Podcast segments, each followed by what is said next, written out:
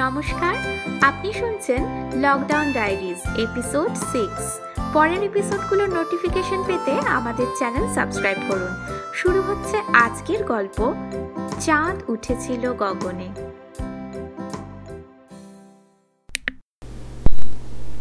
জেলা বকশিস Take the single, got to go. দাঁড়িয়ে ঘুমোচ্ছিস নাকি অপলা চা হ্যাঁ খালি হুকুম করো তুমি। আমি তো আছি সব হাতের কাছে যোগান দেওয়ার জন্য। আবার কি হলো? কি আবার হবে? এই লকডাউনের সময় একে তো কাজের মাসি আসছে না। রান্না ঘর মোছা বাসন মাজা সব আমাকেই করতে হচ্ছে। অন্য সবার হাজবেন্ডরা তাও রান্না বান্না করে বউদের সাহায্য করছে। আর তুমি? শুধু ঘরে বসে টিভি দেখছ আর চা অর্ডার দিচ্ছ। বিনি পয়সার কাজের লোক পেয়ে গেছো আর কি। আহা দেখো আজ স্পেশাল রিপোর্ট আসছে খবরের চ্যানেলে বুঝলে? আরে, ওই পরপর কতগুলো লোক মার্ডার হয়ে যাচ্ছে না শহরে? লাস্টটা তো জাস্ট ওই এক মাস আগেই হলো। তা প্রায় প্রত্যেক মাসে একটা করে। এই সন্ধেবেলায়, বুঝলে তো? এইরকম একটা খবর। একটু জমিয়ে ওই চার বেগুনি সহযোগে ব্যাপারটা আবার বেগুনি? বাজার শেষের দিকে? ওই দুটো বেগুনি পড়ে আছে। খেয়ে নাও বেগুনি। খেয়ে নাও। আজ শুধু চা আর বেগুনি খাওয়াবো নো রান্না বান্না আহা এত রাগ করছ কেন? আমি তোমায় কত ভালোবাসি জানো না? হুম জানা আছে ভালোবাসা। মনে রাখবে, ভাগ্য করে এইরকম বউ পেয়েছিলে। আঞ্জি করে। অপলা আমার স্ত্রী, আর আমি শাশ্বত। ওকে ভাগ্য করেই পেয়েছি বটে। আমাদের এই চার মাসের বিয়ে, অপলার দুই কুলে কেউ নেই। নর্থ বেঙ্গলে একটা অনাথ আশ্রমে মানুষ, বুড়ো কাকার অনাথ আশ্রম। আমি কাকাবাবু বলেই ডাকি। ওখানেই একটা এনজিওতে চাকরিও করতো অপলা। পিতৃ পরিচয় নেই, তাই আমার বাড়ি থেকেও বিয়েটা মেনে নেয়নি। তাই আপাতত পৈতৃক বাড়ি থেকে দূরে একটা ফ্ল্যাট বাড়িতে ভাড়া নিয়ে থাকছি। টপ ফ্লোর, গরম বেশি, কিন্তু এত তাড়াতাড়ি এর থেকে ভালো আর কিছু জোগাড় করতে পারলাম না। যাই হোক, টিভির স্পেশাল রিপোর্টটা শুরু হবে। টিভিটা চালাই, কেমন?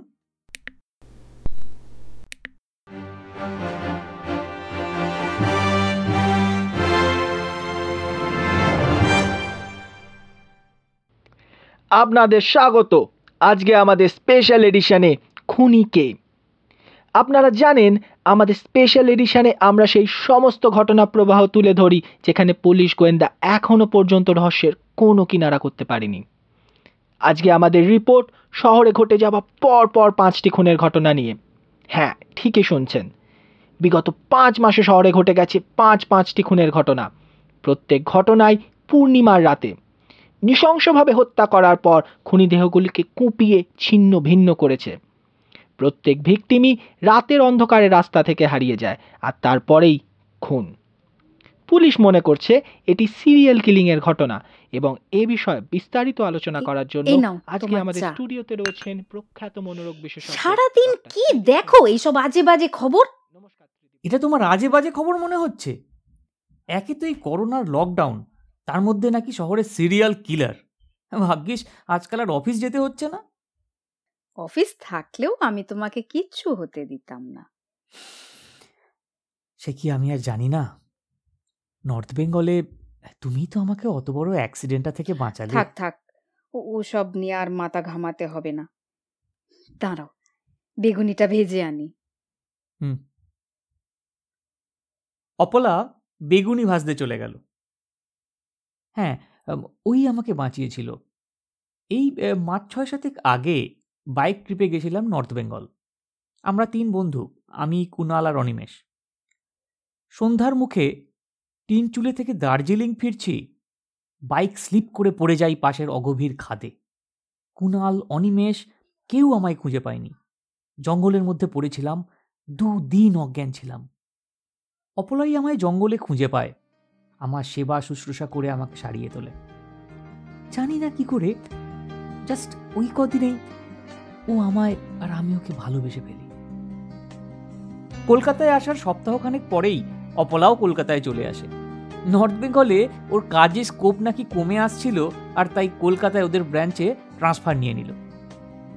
কাকাবাবু ছাড়া ওখানে ওর নিজের কেউ নেই। উনিও বিশেষ আপত্তি করেননি। তারপর আর কি? কিছুদিন লিভ ইন, আর শেষ পর্যন্ত রেজিস্টার অফিসের অ্যাপয়েন্টমেন্ট পেয়ে মাস চারেক আগে বিয়ে। ওই অপলা আসছে, হাতে এক প্লেট বেগুনি নিয়ে। কি ঝটপট রান্না করতে পারে এই মেয়েটা। আমার বউ ভাগ্য বেশ ভালো। কি? আজ আমার ভাগ্য দেখছি সত্যিই সুপ্রসন্ন হ্যাঁ? যা চাইছি তাই চলে আসছে। তুমি যা চাইবে সেটা দেয়া আমার দায়িত্ব। আর তার বদলে আমি যা চাইব হ্যাঁ কি চাই? বলে ভালো। এই সোমবার মানে আগামীকাল আমাকে না একবার অফিসে যেতে হবে। কি? বলছি কাল একবার। হ্যাঁ হ্যাঁ শুনতে পেয়েছি। কিন্তু কোথাও যাচ্ছ না তুমি? আরে তোমার না হয় ওয়ার্ক ফ্রম হোম আমি আর কতদিন ঘরে বসে থাকব বলো? তাছাড়া এনজিওতে এখনই সব থেকে বেশি কাজের জন্য লোক দরকার। No way it's too dangerous I can't afford to take this risk okay ও বুঝলাম। কি বুঝলে? পেট্রি আর কি পুরুষ তুমি। তাই আমার জীবনের সব সিদ্ধান্তও তুমিই নেবে। এমনিতেই আমার দুকুলে কেউ নেই। আরে তুমি বুঝতেই পারছ না। না তুমি বুঝতে পারছ না। আমরা এখানে ঘরে বসে আরামসে খেতে পড়তে পারছি and there are people out there on the on the roads they have nothing to eat সেদিন সেদিন বুড়ো কাকার কথা শুনে ঘরে বসে থাকলে তোমাকেও বাঁচাতে পারতাম না। Apala I have said what I have said you are not going that's it তোমাকে বিয়ে করাটাই আমার কাল হয়েছে। আরে। মুখ ঘুরিয়ে অপলা চলে গেল। সে যাই বলুক কোনোভাবেই আমি অপলাকে বাইরে যেতে দিতে পারি না। সমাজ সেবা টেবা ঠিক আছে কিন্তু এরকম একটা কন্টেজিয়াস ডিজিজ সব বড় বড় অফিসে ওয়ার্ক ফ্রম হোম গোটা পৃথিবীটা একটা এমার্জেন্সির মধ্যে দিয়ে যাচ্ছে। এর আগেও তো কতবার এনজিএর কাজে দূরে গেছে। সে তো প্রায় প্রতি মাসেই এদিক ওদিকে যায়, অনেক দূরের গ্রামে চলে যায়। অনেক সময় পরের দিন ফেরে, দুদিন পরে ফেরে। আমি তো কোনোদিন না বলিনি। কিন্তু লকডাউনের সময় এক্কেবারে না। আমি অপলাকে চিনি। রাতের মধ্যে ঠিক ওর রাগ চলে যাবে। যাই হোক, টিভিতে মন দিই। কলকাতা পুলিশের কাছে এই মুহূর্তে কিন্তু একেবারে কোনো ক্লু নেই। পুলিশের মতে লকডাউনের কারণে সন্ধ্যের পর রাস্তায় মানুষের বেরোনো এমনিতেই কমবে। কিন্তু কোনোভাবেই নিরাপত্তার সাথে আপোষ করবে না পুলিশ। কিন্তু সুমন, ভাবনার বিষয় এটাই, আগামীকালই আবার পূর্ণিমা। আততায়ীর কাছে কিন্তু আরেকটা খুন করবার দিন। প্রশ্ন এটাই, আমাদের শহর ঠিক কতটা সুরক্ষিত? মানুষ কি নিজের জীবন বিপন্ন করে আবার বেরোবে রাতের শহরে? ধন্যবাদ অরিন্দম। দর্শকগণকে জানিয়ে রাখি, কলকাতায় এটাই প্রথম সিরিয়াল কিলিং এর ঘটনা নয়। এর আগেও এই কলকাতা শহরেই আশির দশকে ঘটে গেছে সিরিয়াল কিলিং। পরপর তেরোখানা খুনের ঘটনা। হ্যাঁ আপনারা ঠিকই ধরেছেন। আমি বলছি কুখ্যাত সেই স্টোন ম্যানের কথা যে আজও অধরা। এবারও কি অধরাই থেকে যাবে এই খুনি? জানব একটা ছোট্ট বিজ্ঞাপনী বিরতির পর। সোফা থেকে উঠে বারান্দায় এলাম। অপলা ওখানে দাঁড়িয়ে। সন্ধ্যার চাঁদের আলো ওর গায়ে পড়ে ভীষণ সুন্দর লাগছে। অপলা? বলো। চাঁদের আলোয় তোমাকে খুব মিষ্টি লাগছে। ধ্যাৎ, কাল পূর্ণিমা না? হুম। বলছি ওই সিরিয়াল কিলিং এর ঘটনাটা জানো তো? উফ। তোমার ধারণা? ওই সিরিয়াল কিলার তোমার বউকে খুন করবার জন্য বসে আছে? রাগ করছ কেন? কিন্তু একটা মোডাস অপারেন্ডি তো পাওয়া যাচ্ছে তাই না? তুমি প্লিজ কালার বেরিও না। একই করো না তার মধ্যে এরকম একটা সিরিয়াল কিলার দারুণ মোডাস অপারেন্ডি এত বুদ্ধি কোথায় রাখো? মানে? মানে আর কি? কাল পূর্ণিমা এটা মনে আছে রাইট আর ওই খুনি যে মাত্র বেছে বেছে ছেলেদের খুন করছে সেটা খেয়াল করেছ? না মানে হ্যাঁ। তাই আমি বেরোলেও সিরিয়াল কিলারের হাতে খুন হওয়ার কোনো চান্স নেই। আর ওই কোভিডের জন্য তো আমি precaution নেবই। Please Shashwata don't be a child হুম, যাও, হাত ধুয়ে এসো। ডিনারটা টেবিলে লাগাচ্ছি। ভেবেছিলাম রাত কেটে গেলে পরদিন সকালে অপলা নিজে থেকেই বুঝবে। বাইরে বেরোনোর সত্যি একটা রিস্ক আছে। কিন্তু ব্যাপারটা মোটেও সেরকম হলো না। উল্টে পরের দিন সকালবেলা থেকে অপলার মুখ ভীষণ গম্ভীর। সকাল থেকে আমার সঙ্গে প্রায় কথাই বলল না ঠিক করে। এরই মধ্যে একটা ফোন এসে আমার মাথাটা আরও গরম করে দিল।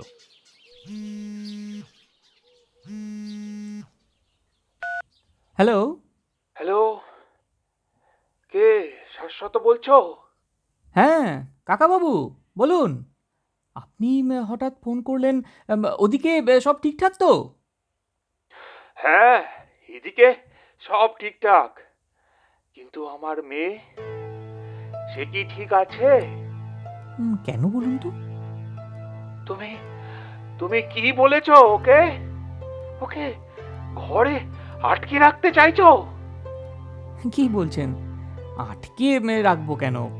এই লকডাউনের সময় বাইরে বেরোনোটা খুব একটা বুঝতেই তো পারছেন। ভাইরাস টাইরাসের ব্যাপার। দেখো শাশ্বত, আমার আমার নিজের মেয়ে না হতে পারে। কিন্তু কম খেয়াল আমি রাখিনি। লেখাপড়া করিয়েছি। মানুষের মতো মানুষ হয়েছে। বাবা মা না থাকতেও। ও যা করে বুঝে শুনেই করে। তোমাকেও তোমাকেও তো বিয়ে করতে চেয়েছে। বাধা দিয়েছি আমি দিয়েছি বাধা। নিশ্চয়ই নিশ্চয়ই ওর দরকার আছে। আমি যেটা জানি কাকা বাবু কিন্তু কিসের কিন্তু? হ্যাঁ? কোনো কারণে আমার আমার মেয়ের দুঃখ আমি আমি সহ্য করব না শাশ্বত। তুমি তুমি এটা মাথায় মাথায় রেখে দাও। আপনি কিন্তু অযথাই উত্তেজিত হচ্ছেন। অযথা নয় অযথা নয়।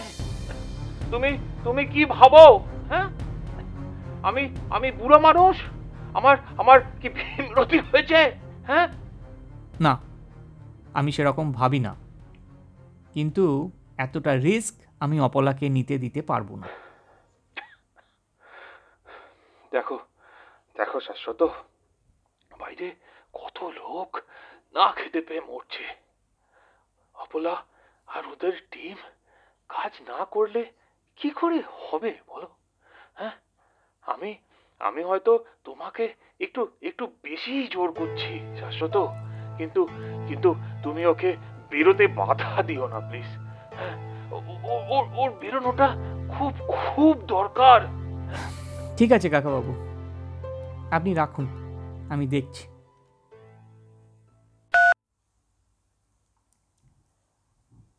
ফোন রাখার পর ভেবেছিলাম দু কথা শুনিয়েই দেবো অপলাকে। কিন্তু ওকে আজ বড্ড অন্যমনস্ক লাগছে।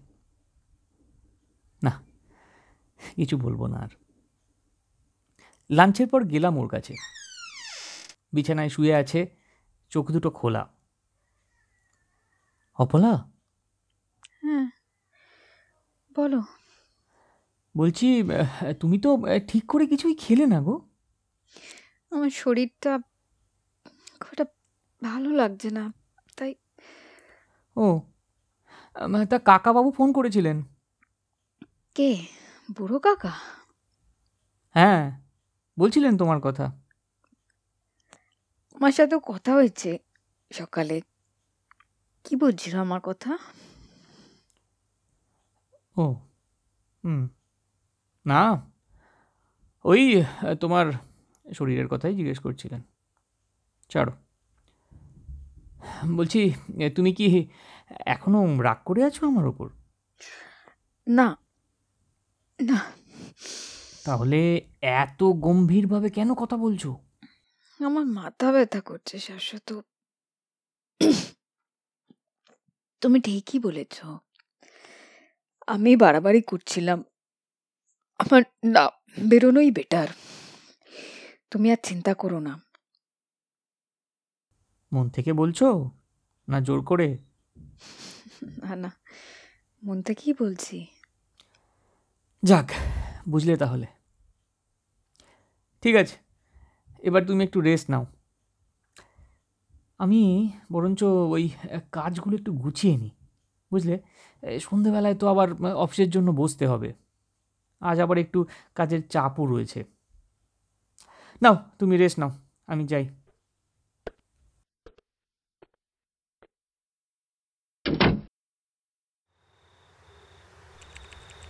মিটিং, মিছিল, প্রজেক্ট, ডেডলাইন, কাজে বুঁদ হয়ে বসেছিলাম। আমার আমেরিকান ক্লায়েন্ট সন্ধ্যার পর থেকেই আমার আসল কাজ শুরু হয়। যাক, আজকের মতো মিটিংটা অন্তত শেষ। কিন্তু হাতে কাজ আছে অনেকগুলো। ঘড়ির দিকে তাকালাম, প্রায় সাড়ে নটা বাজে। ল্যাপটপ ছেড়ে উঠে বারান্দায় গিয়ে দাঁড়ালাম। ঝকঝকে চাঁদ উঁকি দিচ্ছে, আর জ্যোৎস্নায় ভিজে যাচ্ছে আমার গোটা শহর। অপলার কথা মাথায় এলো এরকম চাঁদের আলো ওর খুব প্রিয়। অপলা? অপলা? বলো। এই এই কি হয়েছে? খুব শরীর খারাপ লাগছে। আমাকে একটু শোয়ার ঘরে নিয়ে যাবে প্লিজ। শরীর খারাপ লাগছে তো আগে ডাকবে তো। এ হে। এইভাবে কষ্ট করে রান্না করার কি দরকার ছিল? না ডিনার তো বানাতে। এই এই এই কি গো? এই, তুমি তুমি শক্ত করে ধরো তো আমাকে। চলো চলো তোমাকে বিছানায় শুইয়ে দিই। হ্যাঁ। ধরো। চলো চলো। নাও, শো শো।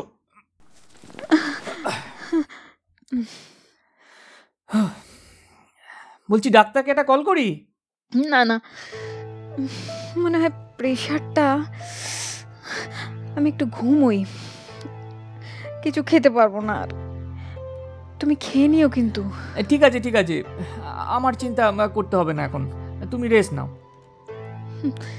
তোমার জন্যই তো চিন্তা শাশ্বত। না হলে উফ এত কথা বলো না। জাস্ট টেক রেস্ট এরপর অনেকক্ষণ কেটে গেছে। ডাক্তারকে ফোন আর করিনি আমি। করলেও এই লকডাউনের সময় কেউ আসতো না। অপলা ঘুমিয়ে গেছিল অনেকক্ষণ। আমিও ডিনার করে ওর পাশে শুয়ে পড়লাম। তারপর আস্তে আস্তে ঘুমের দেশে।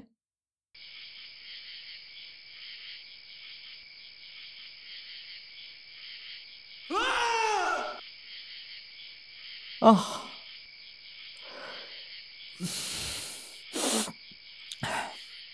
একটা আর্তনাদের মতো শব্দে ঘুম ভেঙে গেল। চোখ খুলে তাকাতে বুঝলাম জানলা বয়ে জ্যোৎস্না এসে মুখে পড়েছে। পুরো গোল চাঁদখানা দেখা যাচ্ছে জানলা থেকেই। আধো আধো ঘুম চোখে বিছানার পাশে তাকিয়ে দেখি অপলা নেই। অপলা? অপলা?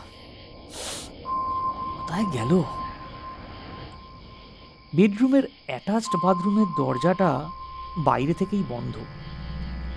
বারান্দাতে নাকি? বেরিয়ে এসে দেখলাম, না, নেই। চোখ পড়ল ঘড়ির দিকে। পৌনে দুটো। এত রাতে অপলা গেল কই? না কমন প্লেসের বাথরুমেও তো নেই। চোখ গেল দরজার দিকে। সদর দরজা। অল্প খোলা। তাহলে কি বাইরে গেছে? কিন্তু এত রাতে।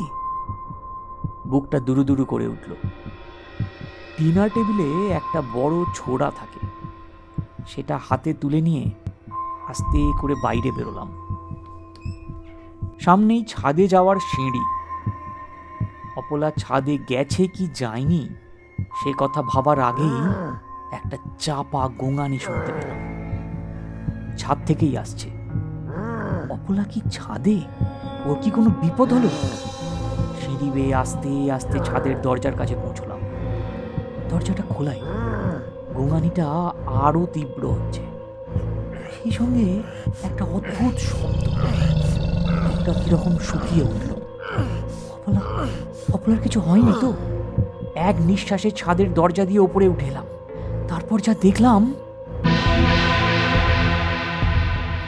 একটা বিশাল বিশাল বড় কুকুর, নাকি নেগড়ে অনেক বড়। চাঁদের আলোয় ঝকঝক করছে তার শরীর, চোখ থেকে ঠিকরে পড়ছে নীল আলো। কিন্তু আরও যেটা দেখে রক্ত হিম হয়ে গেল নেগড়ের মুখটা গোঁজা একটা মানব শরীরের উপর। অর্ধমৃত শরীরটা ছেড়ে ফেলেছে নেগড়েটা। সেখান থেকে ফিনকি দিয়ে রক্ত বেরোচ্ছে। আর মুখ দিয়ে চাপা গোমানি। মুখটা দেখেই বুঝতে পারলাম। এ তো আমাদের ফ্ল্যাটের নাইট গার্ড, বিহারি। নেগড়েটা পরম তৃপ্তি ভরে বিহারির জ্যান্ত কলিজে চিবিয়ে খাচ্ছে। টুটি ছিঁড়ে যাওয়ায় বিহারির গলা থেকে গোঙানি চাহারা আর কিচ্ছু বেরোচ্ছে না। এই অতি প্রাকৃত দৃশ্য দেখে আমি পাথর হয়ে গেলাম। আমার হাত থেকে ছুরিটা পড়ে গেল। আর ঠিক তখনই ঠিক তখনই নেগড়েটা আমার দিকে তাকালো। তাহলে তাহলে এবার কি আমি? আমার আমার মৃত্যুর পালা কি ঘনিয়ে এসেছে? নেগড়েটা এক এক পা করে মুখে একটা অদ্ভুত শব্দ করতে করতে আমার দিকে এগিয়ে আসছে। আমার পা দুখানা ততক্ষণে অবশ। আমি হাঁটু ভেঙে বসে পড়লাম। নেগড়েটা মুখটা নিয়ে আমার মুখের খুব কাছে এসে ঘুরে ঘুরে দেখতে লাগল। যেন যেন কিছু একটা খুঁজে বেড়াচ্ছে, কিন্তু মুখে কোনো হিংস্রতা নেই। আমার আমার আমার সময় বোধহয় শেষ, কিন্তু তার আগেই শেষ চেষ্টা।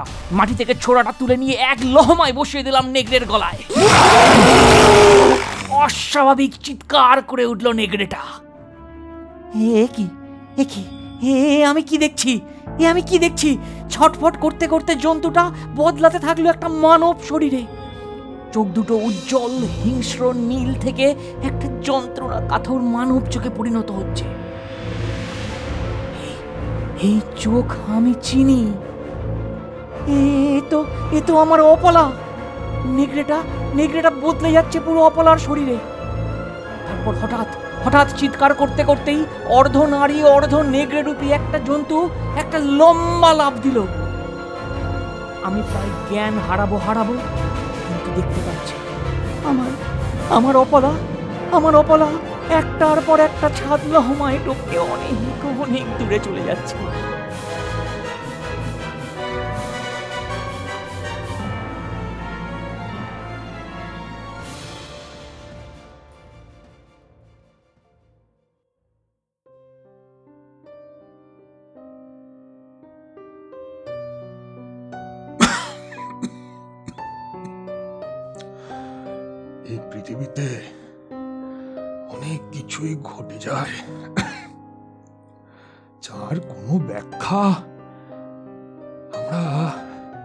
ওই সোজা মনে দিতে পারি না।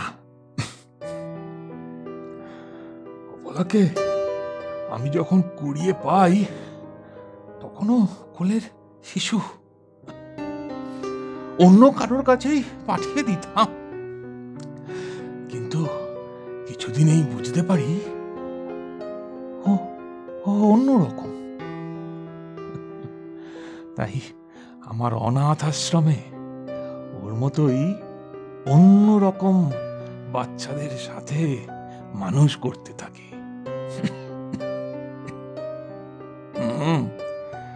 বলা অন্যরকম। কিন্তু এই পৃথিবীতে ওই একা নয়।